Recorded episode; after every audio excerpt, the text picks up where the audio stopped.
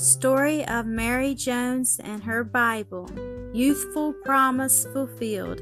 When next we glance at our heroine of Llanfihangel, she is Mary Jones no longer. A great change has come over her surroundings, and her schoolwork and her old home life with her parents are things of the past. For she has married a weaver, Thomas Lewis by name, and is living at the village of Bryncrug near Towyn, not very far from Llanfihangel. But the difference in circumstances has not changed the character of Mary, save as the advancing summer may be said to change the fruit by ripening it. So dutiful and devoted a daughter as Mary had ever proved herself would hardly have left her parents while she could minister to the wants of their declining years, work for them, and be their great joy and comfort. So it is only reasonable to suppose that ere she married, both good old Jacob and his wife had been laid to rest, and that Mary, in casting in her lot with Thomas Lewis, whom possibly she had known for many years, would be neglecting no duty that could be required from a loving daughter.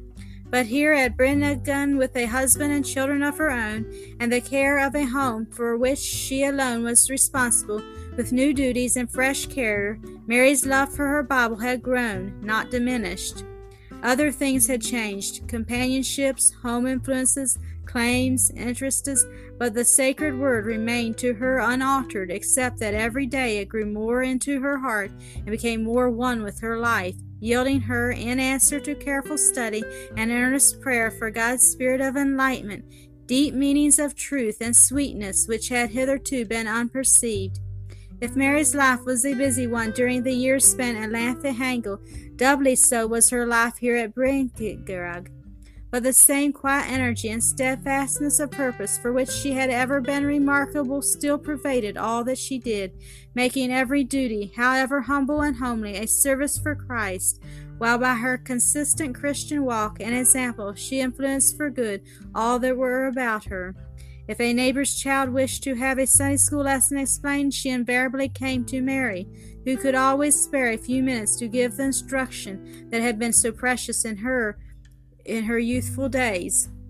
And her intimate knowledge of the Bible gave her a very clear way of explaining its truths, while her insight into character and her sympathetic nature made her a wise counselor and an acceptable teacher.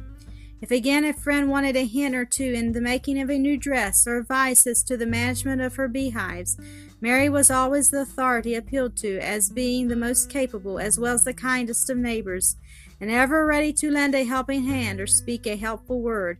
Thus, in Bryncrug, she was winning for herself the love and confidence of her fellow creatures, and showing forth in life and in character the glory of that Saviour whose faithful handmaid she tried to be. We have just alluded to the fact of her being an authority in the management of bees, and she was justly considered so, as her success with her own beehives sufficiently proved. That success was simply remarkable, both as to the large number of hives and their profitable results. The attracting power and influence which Mary seemed to exercise over people appeared to extend even to her bees. But be this as it might, we are told that whenever she approached the hives, her reception by her winged subjects was nothing less than royal. Such was the loyalty and enthusiasm of these sensible, busy little honey makers. The air would be thick with buzzing swarms, and presently they would alight upon her by hundreds, covering her from head to foot, walking over her, but never attempting to sting or showing any feeling but one of absolute confidence and friendliness. She would even catch a handful of them as though they had been so many flies, but softly so as not to hurt them, and they never misunderstood her or offered her the slightest injury.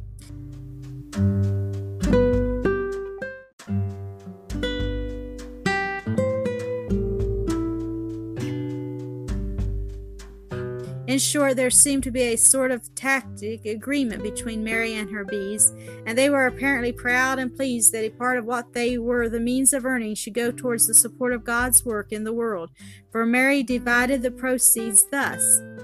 The money brought by the sale of the honey was used by the family and household expenses, but the proceeds of the wax were divided among the societies which, poor as she was, Mary delighted to assist.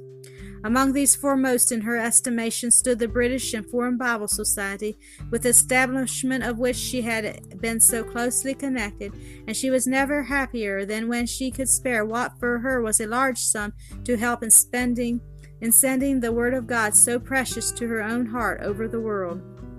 Mary was also much interested in the Calvinistic Methodist Missionary Society, a society founded by the denomination to which she had for so many years belonged, and many a secret self denial could have borne witness to her generosity in giving of her substance for the furtherance of the gospel. On one occasion, we are told that when a collection was made at Bryncrug for the China Million Testament Fund in the year 1852, a 10 shilling gold piece was found in the collection plate, neatly wrapped up between halfpence and thus hidden until the money came to be counted. This was Mary's gift, the outcome of a loving, generous heart touched by God's love and the spiritual wants of her fellow creatures. Mary was sitting at her cottage door one day when a neighbor, Betsy Davies, came up. Good day, Mary, said she. May I come and sit with you for an hour this afternoon? I've a dress I must alter for my eldest girl, and I don't see how to begin, so I thought she thought may be you'd be good enough to show me. Yes, that I will with pleasure, replied Mary. My children are all at school, and my husband has gone to Towyn, so I have a quiet hour or two before me. Let me see your work, Betsy. Betsy Davies laid the garment over Mary's knee, and Mary's eyes, quick and intelligent as ever, saw in a moment or two what was needed. That's not a difficult job, she said she pleasantly, nor yet a long one. Just unpick that seam, Betsy, and I'll pin it for you as it ought to be. Then, if you let down the tuck in the skirt, you'll have it long enough. And as for the rent in the stuff, I think I've got some thread about the right collar with which you can darn it up. I will show you, my dear, how I darn my little Mary's dresses when she t- tears them, as she does very often, playing with her brothers. Yours can be mended just in the same way, and you'll see the place will hardly show at all. When the two women had settled down to their work, Betsy said, I wish you'd tell me, Mary, how you manage to get on as you do. You can't be rich people, your husband being only a weaver like mine and like most of the others here, and yet you never get into debt, and you always seem to have enough for yourselves, and what's more wonderful still, you've earned to give away something too. I must say, I can't understand it. I don't think there's something very hard to understand, said Mary, smiling. If by great care and a little self denial we can contribute something of our substance to help on God's work, it is surely the greatest joy we can have. Yes, that's all very well, replied Betsy, but I never have anything to contribute, and yet I haven't as many children as you, and so my family and housekeeping doesn't cost so much. It's like this, Betsy dear, said Mary. We ask ourselves, I mean my husband and my children and I, all of us, what can we do without? And one and another is willing to give up some little indulgence, and so we save the money. This we put into a box which we call the treasury, and whenever we add anything to what we keep there, we think of the widow who cast into the treasury of the temple her two mites, and of our Lord's kind, tender words about her. But what sort of things can you give up? asked Betsy. We poor folk, it seems to me, don't have any more than just the necessities of life, and one can't give up eating and drinking, or go without clothes to uh, our backs. Yet I think if you consider a bit, you'll see that there are some trifles which are not really needed, though they may be pleasant, replied Mary.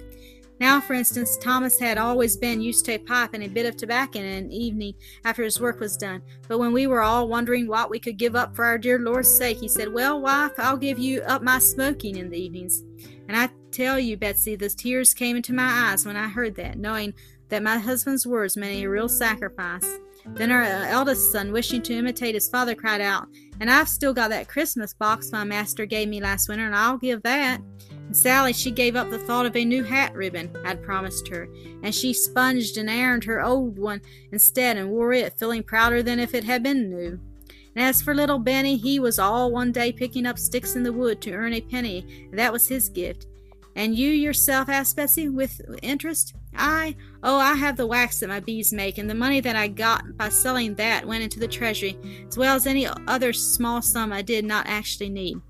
And this I must say, Betsy, we have never really suffered for the want of anything we have given to God, and He repays us with such happiness and content as He alone can give.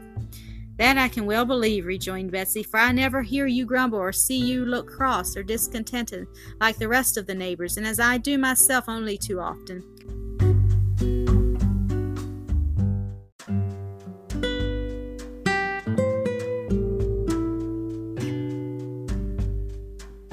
Well, Mary, she continued, I mean to try your plan, though it will come very hard at first, and I'm not used to that sort of saving. I think I got used to it when I was a child, putting away my little mites of money towards buying a Bible, rejoined Mary. For six years I put all my little earnings, and since then it has come natural. You did get your Bible then? Yes, indeed. This is the very one. And rising from her seat, Mary took the much prized volume from the little table in the cottage and put it into her visitor's hands. Betsy looked at it inside and out, then handed it back, saying, I really believe, Mary, that this Bible is one of the reasons why you are so different from all the rest of us. You've read and studied and learnt so much of it that your thoughts and words and life are full of it. And Mary turned her bright, dark eyes, now full of happy tears, upon her companion and answered in a broken voice, Oh, Betsy, dear, if there is a little, even a little truth in what you kindly say of me, I thank God that in His great mercy and love He suffers me, poor and weak and simple as I am, to show forth in small way His glory and His truth of His blessed word.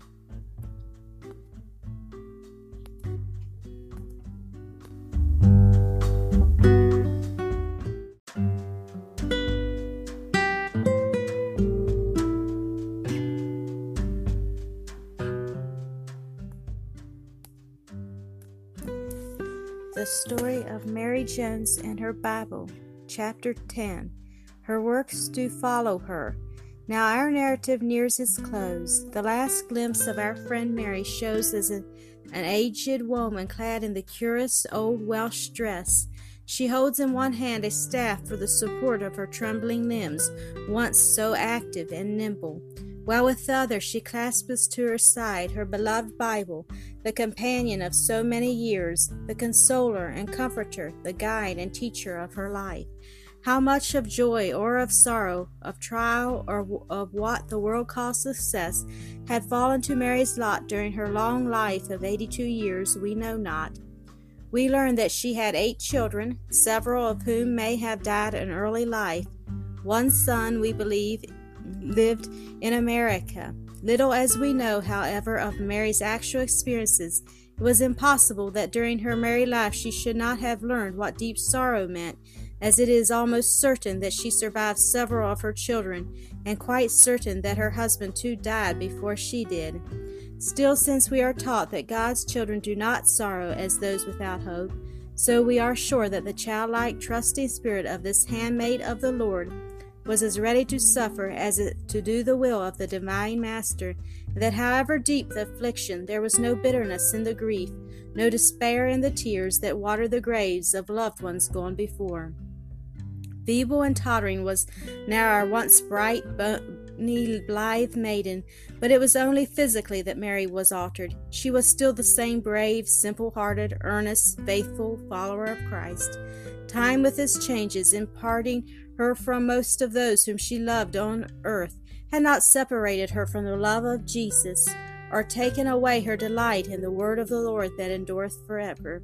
Indeed, she loved her Bible better even than of old, for she understood it more fully and had proved its truth beyond all doubting again and again in her daily life for so many years. Can we doubt, then, that when the summons came, and she heard the voice which she had known and loved from childhood saying to her, Come up higher, she had no fears, no shrinking, but felt that surely, since goodness and mercy had followed her all the days of her life, she should dwell in the house of the Lord, that house above, not made with hands, forever. Mary Jones died December the 28th, 1866, at the good old age of 82. We have no particulars of her last moments save that on her deathbed she bequeathed her precious Bible to the Reverend Robert Griffiths, who in his turn bequeathed it to Mr. Rees. This Bible, which is now in the possession of the British and Foreign Bible Society, is a thick octavo of the edition published by the Society for the Promotion of Christian Knowledge in 1799, the last edition of the Welsh Bible previous to the establishment of the Bible Society. The volume contains, in addition to the actual text of the now recognized and authorized scripture, John Canne's marginal references, the Apocrypha, the Book of Common Prayer, a metrical version of the Psalms by Edmund Price, and various church tables. It also contains, in Mary Jones' handwriting, in perhaps the first English that she had learned, a note that she bought it in the year 1800 when she was 16 years old. So full of days and like Dorcas of old, of good works, Mary Jones passed away from earth to the rest that remaineth for the people of God. A sheaf of ripe corn safely gathered at last in the heavenly granary. She was buried in the little churchyard at Bryncrug, and a stone has been raised to her memory by those who love to recall the influence of her beautiful life and the important, if humble, part she had taken in the founding of the great work of the British and Foreign Bible Society.